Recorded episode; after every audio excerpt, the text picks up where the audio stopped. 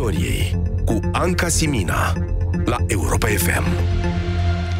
Bună seara, bine v-am găsit din nou în Piața Victoriei. Bună seara, domnule Cristian Tudor Popescu. Bună seara, doamnă Vasile. Pare că noul uh, coronavirus obligă politicienii să-și regândească puțin prioritățile sau măcar discursurile. Dacă nu chiar prioritățile, spun asta pentru că acum două săptămâni societatea se gândea puțin la alte lucruri.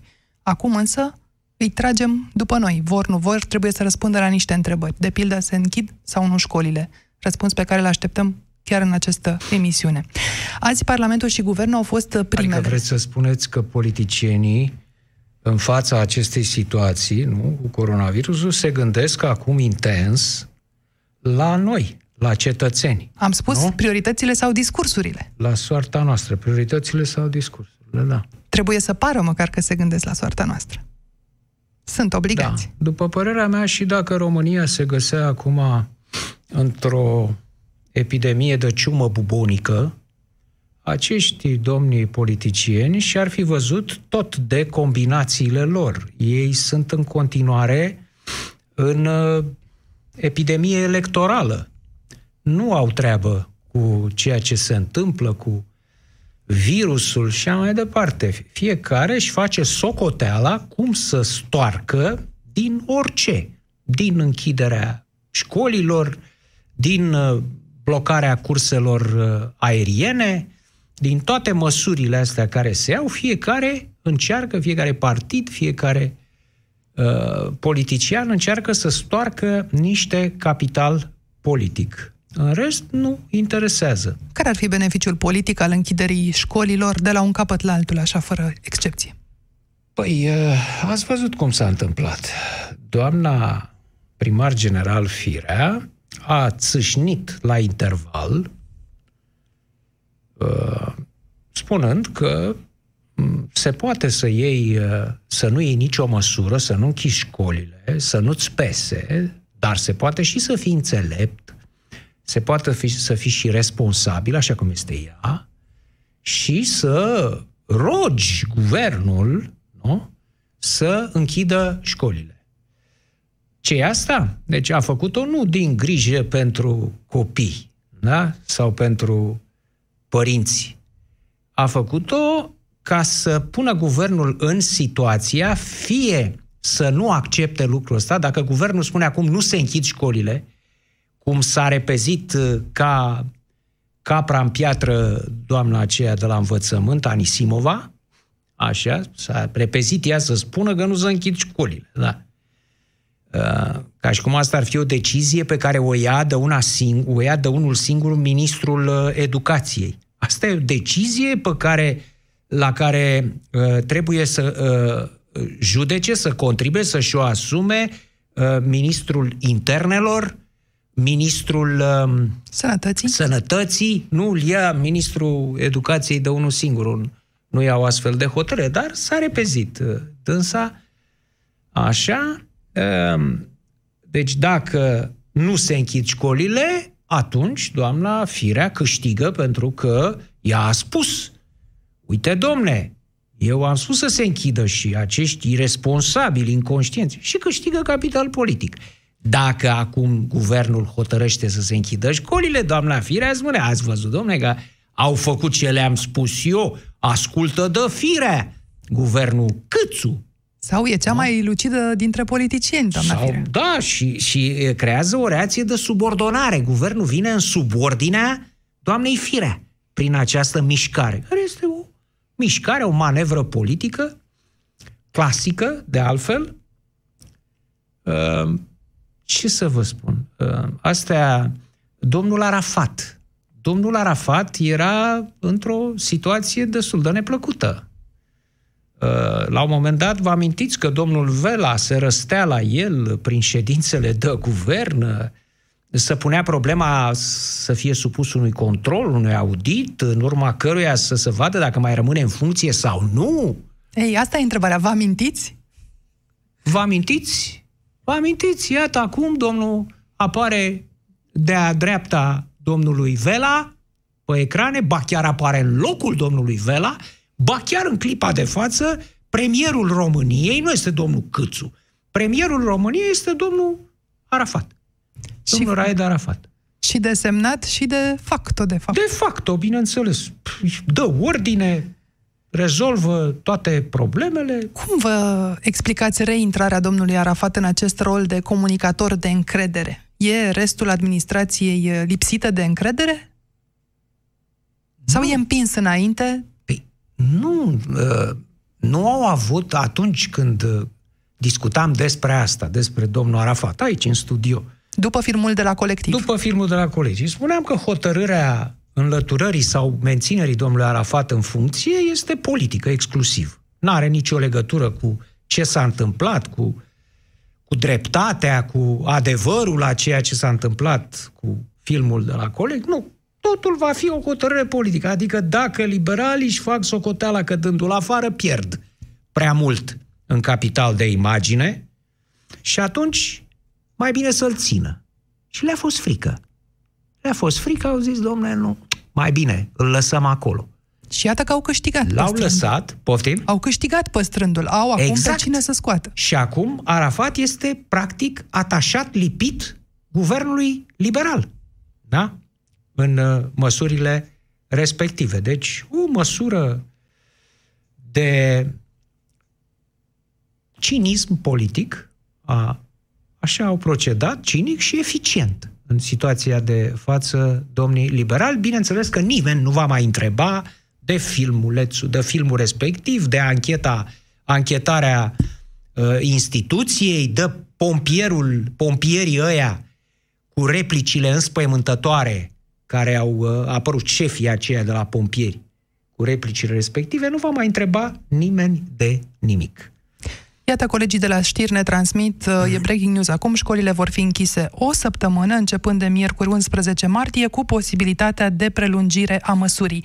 Nu așa cum propunea grupul tehnic, de suport tehnico-științific condus de Raed Arafat până la sărbătorile de Paști, ci o săptămână. Sau cum propunea doamna Firea două. Sau săptămâni. cum propunea doamna Firea cel puțin două săptămâni. Deci, iată din nou o hotărâre politică da? care nu are nicio treabă cu școlile, cu copiii, cu boala. Socoteala a fost ba, uh, bazată pe ce am discutat acum, înainte. Bă, a zis Firea că să închidem, ce facem? Noi suntem uh, slugile lui Firea aici, facem ce spune ea, nu merge să... Dar nu suntem nici ai lui Arafat, să uh, la urmă urmei Arafat e spre PSD, e PSD și ne spune el cum să facem. O facem, că trebuie să o facem, rațional trebuie să o facem, dar o facem, uh, schimbăm un parametru, ca să arătăm că și avem și noi contribuția noastră. Avem o guvern. săptămână. Poftim? Avem guvern. Avem guvern. Și au pus o săptămână. Dacă îi întrebi, nu sunt în stare să justifice de ce șapte zile, de ce nu uh, șase, de ce nu opt, de ce nu zece, de ce nu paisprezece, nu. 14 ar fi avut o justificare, că e termenul care apare în toate regulamentele în de general, carantină și așa și mai prin departe. Europa și așa mai departe. Dar această săptămână nu are nicio justificare. Decât asta pe care v-am spus-o, să nu pară că suntem subordonații lui Firea și Arafat. Spuneați totuși că din punctul dumneavoastră de vedere ar fi o alegere rațională. Am reținut bine? Da, da, închiderea școlilor, da. Vă cer această clarificare pentru că mă uitam pe măsurile luate în celelalte, stări, în celelalte țări și România este acum în stadiu 1, adică intrarea virusului pe teritoriul României, aceasta fiind o măsură specifică stadiului 3, epidemie. Așadar, am luat-o mai degrabă preventiv Foarte și mult bine. mai repede decât s-ar fi impus. Foarte bine. Nu atât pentru că uh, ar, ar suferi copiii, s-ar îmbolnăvi și, Doamne ferește, ar ajunge în stări grave. Pentru că, așa cum s-a demonstrat peste tot în lume, copiii sunt cel mai puțin afectați de această uh, maladie. E o chestiune legată de sistemul imunitar. Paradoxal, copiii nu au un sistem imunitar atât de puternic ca al adulților, ca să reacționeze cu violența cu care reacționează sistemul imunitar al adultului, pentru că acela i-a omorât pe mulți dintre cei bolnavi de coronavirus, propriul lor sistem imunitar, care nu știe virusul ăsta și atunci suprareacționează și, ca într-o boală autoimună, începe să distrugă uh, mecanismele biologice ale organismului. Nu, dar copiii sunt Dar între copiii cei care sunt pot purtători. transmite. Ușor. Exact. Și atunci ei se duc acasă, se duc acasă și ajung la bunici, și ajung la părinți, oameni de o anumită vârstă care pot să mai aibă și alte boli. De aceea este o hotărâre logică și e o hotărâre, e lucidă și este o hotărâre care nu afectează în mod uh, direct fluxul economic. Sigur că pe termen lung îl afectează, dar pe termen scurt nu. Deci nu e vorba de închiderea unor linii de producție, nu este vorba de a afecta, nu știu, a închide băncile sau...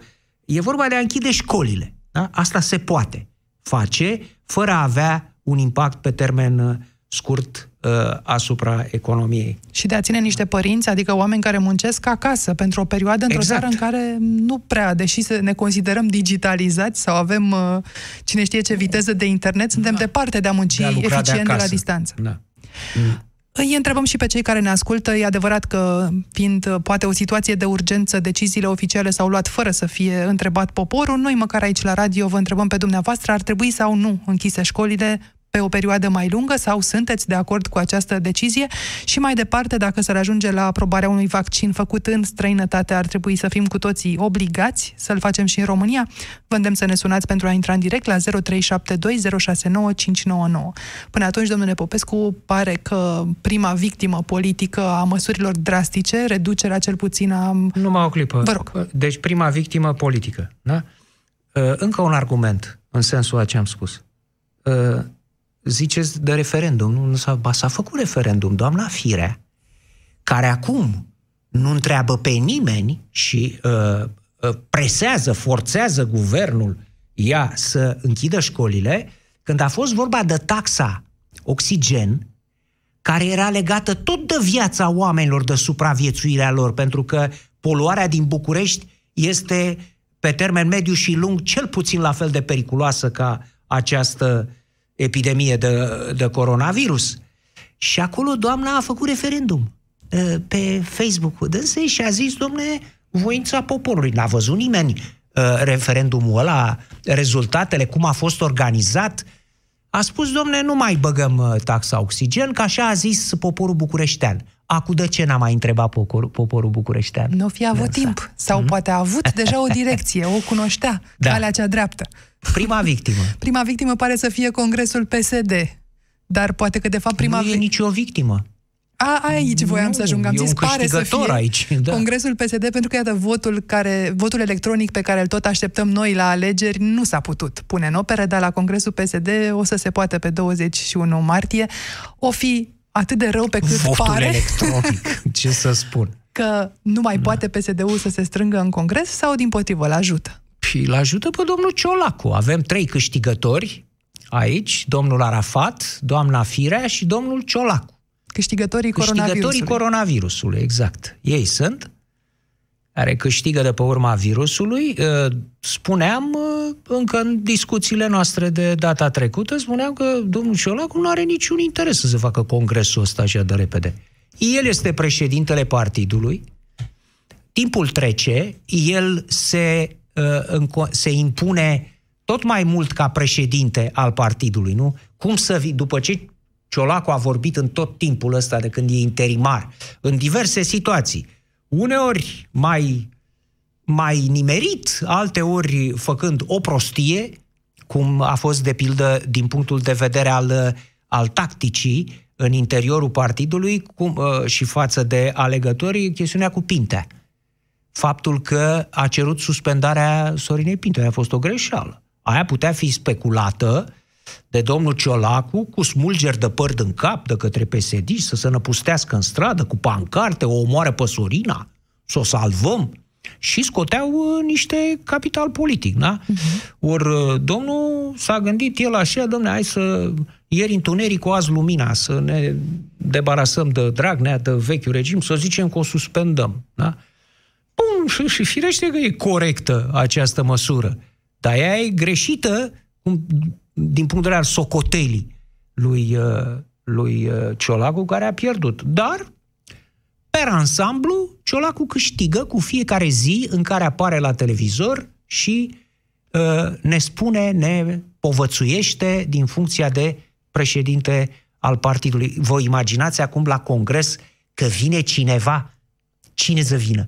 După ce a vorbit Ciolacu, de trei luni de zile vorbește Ciolacu în numele partidului, în toate momentele cheie, cum să vină cineva acolo acum și să candideze? Ea iurea în tramvai. Nici măcar nu deci, mai vine cineva să țină un discurs, nu, dar rămite Nu are niciun rost. Deci și mai interesează pe ce o să facă online. Online, adică nimic. Cine numără la votul online? La online e votul PSD-ului. Cel numără cine trebuie. Da. Nici anticipatele nu se simt prea bine, tot prin vocea domnului Ciolacu ne dăm seama de lucrul ăsta. Deocamdată domnia sa ține PSD-ul acolo, în șah.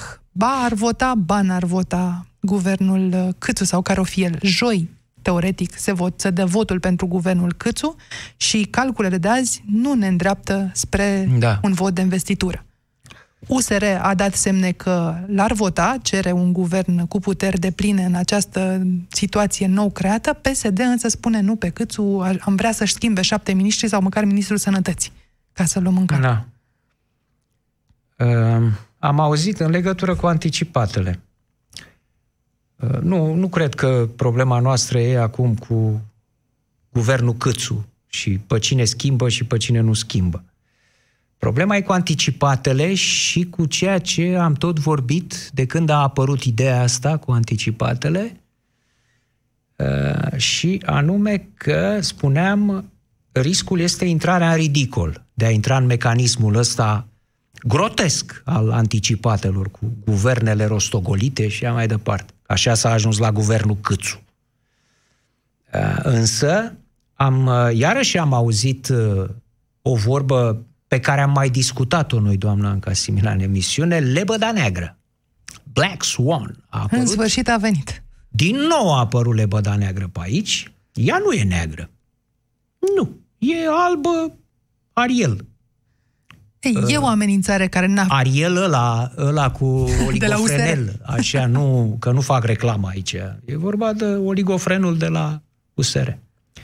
Poate era doar un uh, moment de clovnerie și acela. Nu suntem siguri de calitățile sau lipsa calităților domnului invocat, câtă vreme nu l-am văzut altfel exprimându-se în public. Cum adică? Păi omul ăla pentru ce a candidat? A candidat pentru funcția de entertainer al partidului USR, că și să știți că exista așa ceva. Uh, mai de mult. Uh, mi-amintesc când a venit uh, la mine domnul Valeriu Stoica, șeful liberalilor, acum niște ani, să mă întrebe pe cine să pună un fel de cum să spun eu, hai Plov. să nu zic bufon, da, plov, măscărici, bufon, ceva, știți, care să uh, facă popularitate partidului, pe cine să pună în față. Am avut o discuție atunci. Cine numele... se califica? Păi Mircea Dinescu și Horațiu Mălăile. Și s-a calificat Mircea Dinescu până la Așa urmă. cum istoria arăta. Da, care contra unor sume precizate de bănuți, că era cuplată, nu nicio problemă, făcea hau-hau partidului. Cu, nu, manierele sale poetice. Asta făcea uh, domnul Dinescu foarte corect. Nu l-au angajat, el și-a făcut treaba, nicio problemă. Știți să fie existat vreun contract, realmente? Asta nu mai știu. Nu, nu mai știu. Dar nu era să o facă degeaba chestia asta, domnul Dinescu. Ehm, Bun, revenind la domnul Ariel Chiș. Deci domnul ăsta Chiș nu candida la funcția asta. Funcția despre care vorbeam înainte, funcția de clovn, al candida la funcție de consilier general. Deci la consilier general te ocupi de căldură în casele oamenilor, te ocupi de poluare, de străzi, de lucruri cât se poate de serioase. Ori uh, acest uh, mic marțafoi, nu? Uh, ce căuta el pe lista respectivă? Dovadă că a și fost înlăturat în secunda 2 ei, de acolo. N-a fost înlăturat, ci s-a retras, oficial cel puțin. a, a, a ajuns acolo pentru că l-au votat colegii Dar de partid. am discutat prea mult despre și acest doar personaj. pentru a contextualiza, aș spune că filmul a fost făcut în urmă cu 2 ani pentru uh, amuzamentul celor din interiorul USR și nu pentru a fi făcut public. Iată, acum a fost făcut public și așa vin pietrele după picioarele oamenilor.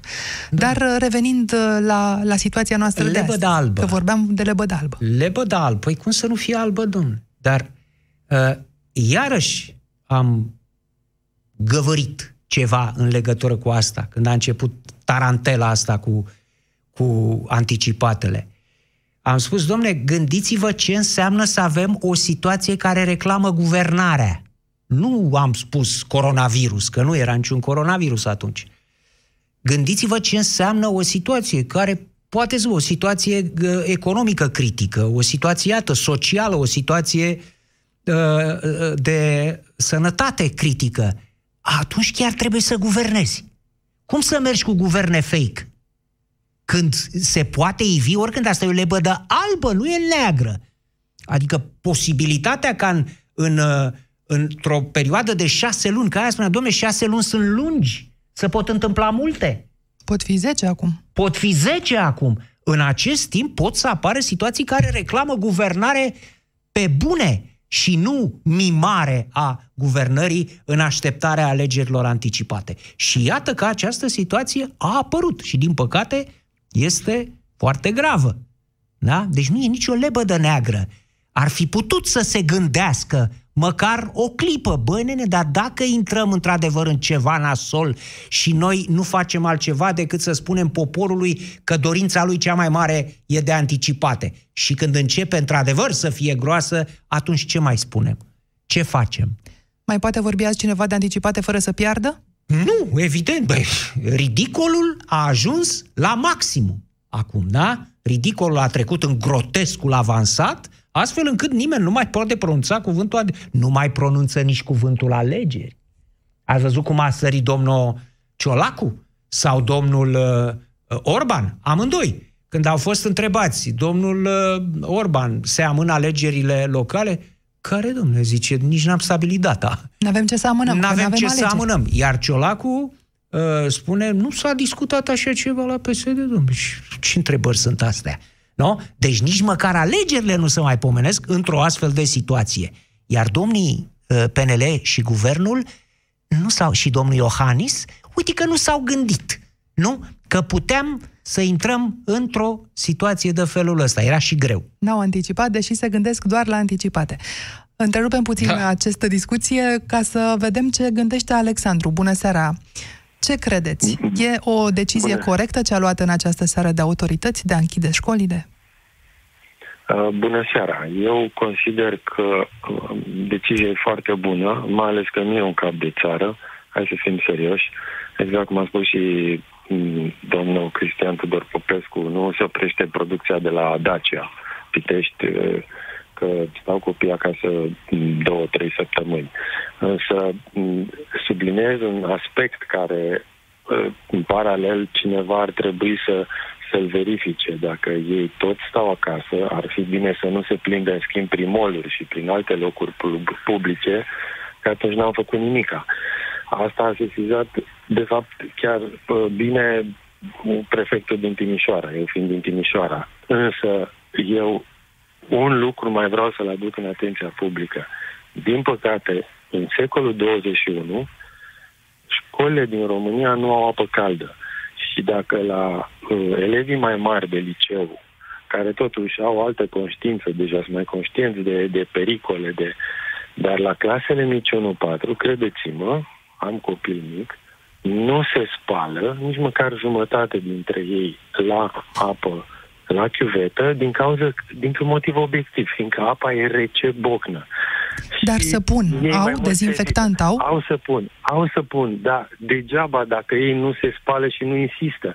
Plus că orice medic și cadru medical cu experiență o să confirme treaba că dezinfecția cu apă rece este la jumătate ca eficientă, ca eficiență, pe când cu apa caldă, în comparație cu apa caldă. Ea, lăsând o parte încoată, repet, că cei mici nu putem noi acuza pentru asta.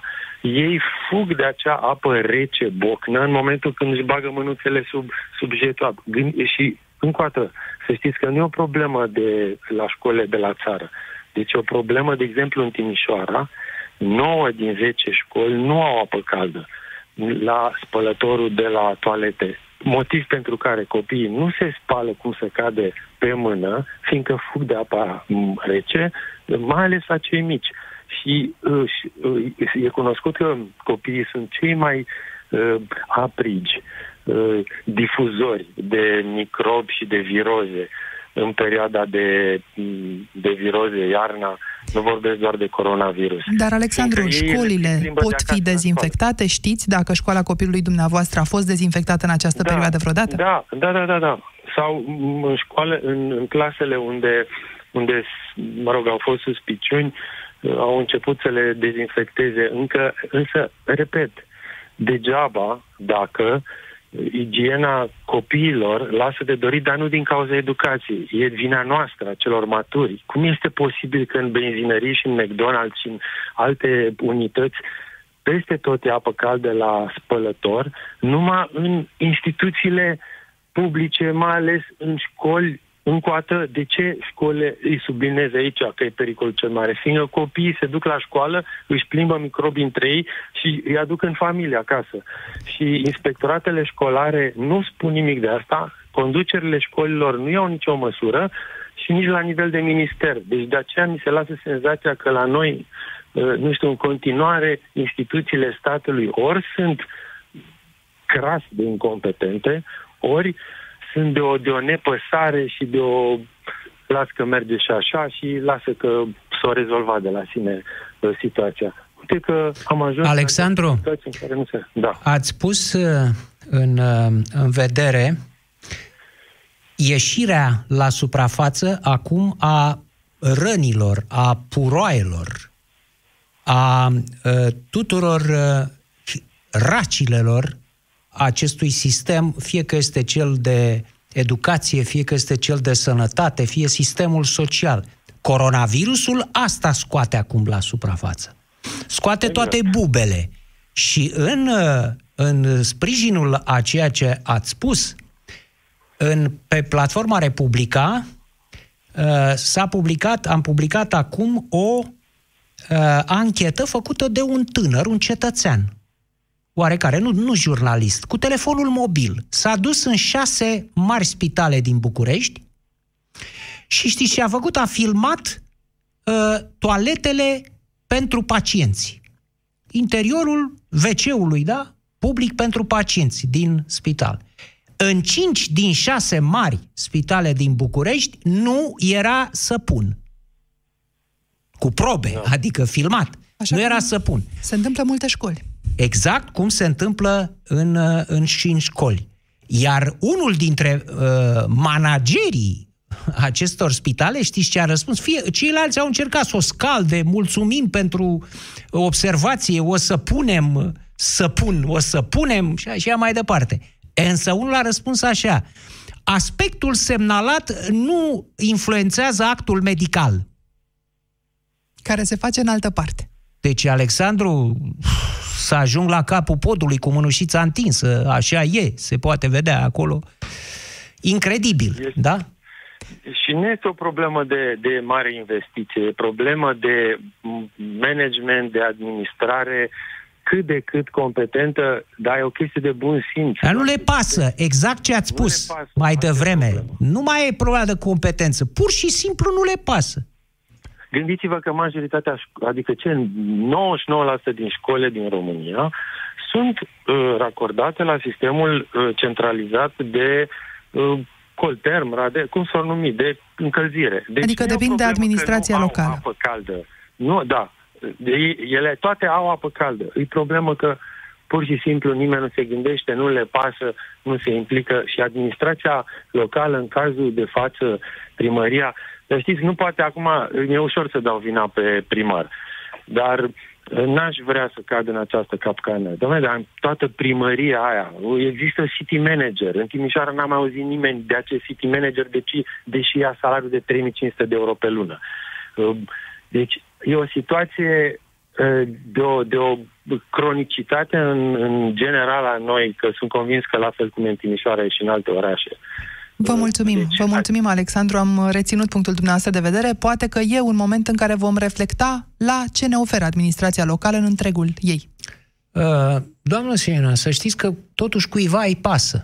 Cui? Parlamentarilor. De ce? Pentru că a Le ajuns pasă. și la ei. Nu.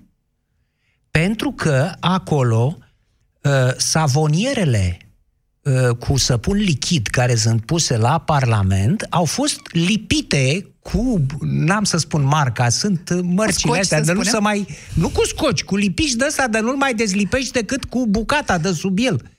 Așa, ca să nu fie ciordite. Deci le pasă, le pasă parlamentarilor de investiția lor în uh, savoniere. Ei, dar tot în Parlament a intrat astăzi frica de-a dreptul uh, abrupt așa, pentru că, iată, după ce a doua persoană s-a infectat în București, s-a constatat că legături, lucrând la stat, doamna, legăturile ei cu Parlamentul și cu Guvernul au dus foarte repede la persoane din aceste instituții, care au intrat brusc în alertă. Dar parlamentarii n-au nicio problemă, domnule. Mm, Ba da, Comisia de Învățământ din, Parlament, din N-au Senat a nicio fost pro- închisă tocmai din nu acest e motiv. adevărat. Parlamentarii au imunitate. N-au Inclusiv imunitate. la coronavirus. Au și la coronavirus.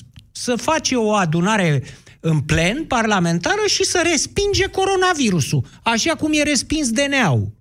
Care-i problema? Dincolo de ironie, o fi tradițională angajare la stat, prima vulnerabilitate pe care a simțit-o virusul și pe care, iată, o exploatează? Sistemul de relații și cu metrii e aproape la fel de repede se devoalează ca și cel de care spunea Alexandru mai devreme, mizeria din multe instituții publice. Toate urăciunile din țara asta se vor vedea, asta va face coronavirus. Le va scoate pe toate la suprafață. Pentru că v-am rugat să, să ne răspundeți la întrebări, e sau nu necesară închiderea preventivă a școlilor din România. Vă spun și că vă mulțumesc pentru cele 5.000 de voturi pe care le-ați dat pe site-ul, pe pagina de Facebook Radio Europa FM. 66% dintre dumneavoastră ați spus da, e necesară închiderea preventivă a școlilor din România, argumentând că prevenția e cea mai bună măsură, e uh, argumentul lui Radu Stanciu. Dacă și cei din Italia ar fi luat măsuri mai dure încă de la început, poate că situația ar fi fost mai, dur, mai bună acum. De asemenea, Raluca Popa atrage atenția că da, e o măsură necesară, dar cu condiția ca toți acești copii să stea acasă și nu cumva să se plimbe prin moluri face, într-adevăr, să scadă aglomerația din mijloacele de transport în comun pentru o vreme și asta e bine. Mihaela Cipăianu ne spune că e necesară deoarece majoritatea cazurilor sunt încă în perioada de incubație în România, așa că abia peste vreo două săptămâni vom ști cam cum stăm cu adevărat. Sunt însă și foarte multe păreri contra. Uh, Andreea Irina, de pildă, ne spune, bun, se închid școlile și oamenii o să-și ducă copiii la Sinaia și la Predeal. Ce am făcut? Pentru că, de fapt, responsabilitatea fiecăruia e la mijloc și pe asta nu ne prea putem baza.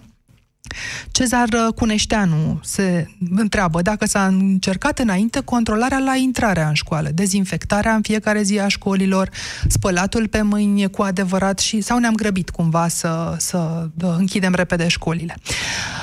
Așa că, iată, părerile sunt împărțite. Dar, la fel, i-am întrebat pe ascultători dacă se descoperă vaccinul și am fi obligați să-l facem. Am vrea sau n-am vrea? Și ascultătorii ne-au spus 50-50 așa aproape.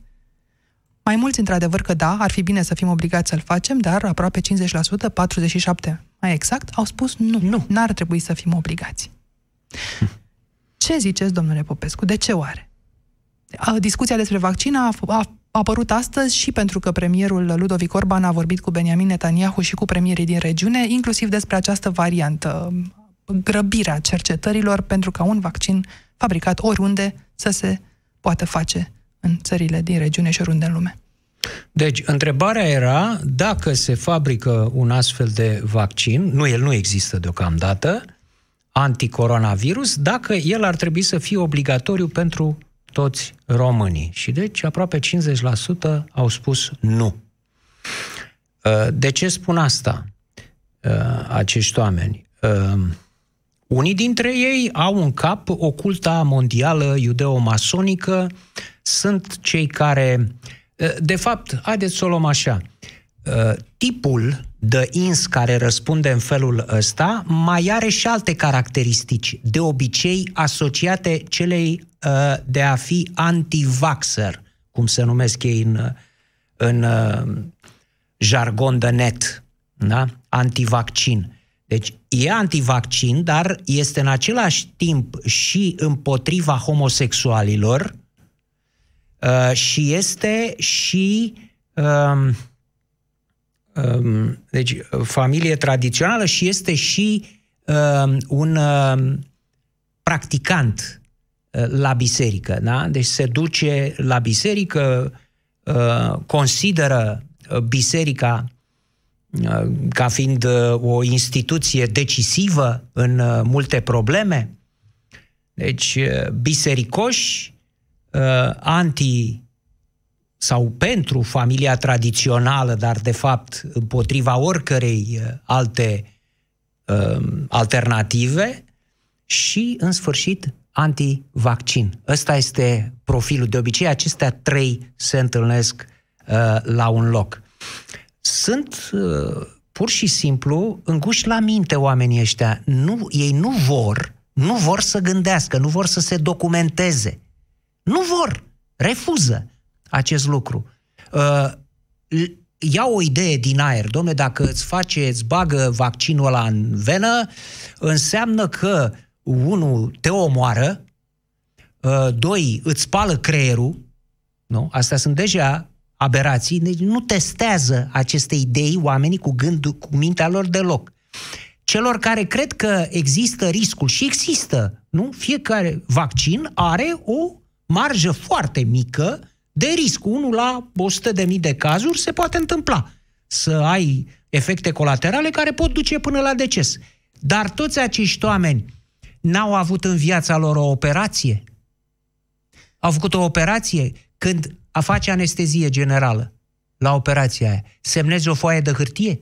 Scrie pe foaia aia că dacă se întâmplă să nu te mai scoli de pe masă, caz 1 la 100 de mii, nu, e, nu sunt răspunzători medicii? Scrie. Ești tu răspunzător pentru asta. Ești răspunzător. Și faci operația, că dacă nu o faci, s-ar putea să te duci pe lumea cealaltă sau să rămâi schilod. Și o faci. Da? În schimb, vaccinul care are același grad de risc, poate mai mic, nu-l faci, e că e riscant. oculta care ți-l bagă în cap, îți spală creierul. Îi lăsăm pe ascultători să se gândească la aceste nuanțe, mai ales că e în dezbatere legea vaccinării obligatorii în Parlament. Le mulțumim pentru atenție și dumneavoastră pentru prezență. Urmează știrile Europa FM. Ne reauzim luni. La revedere! Piața Victoriei. De luni până joi, de la 18 și 15 minute, la Europa FM.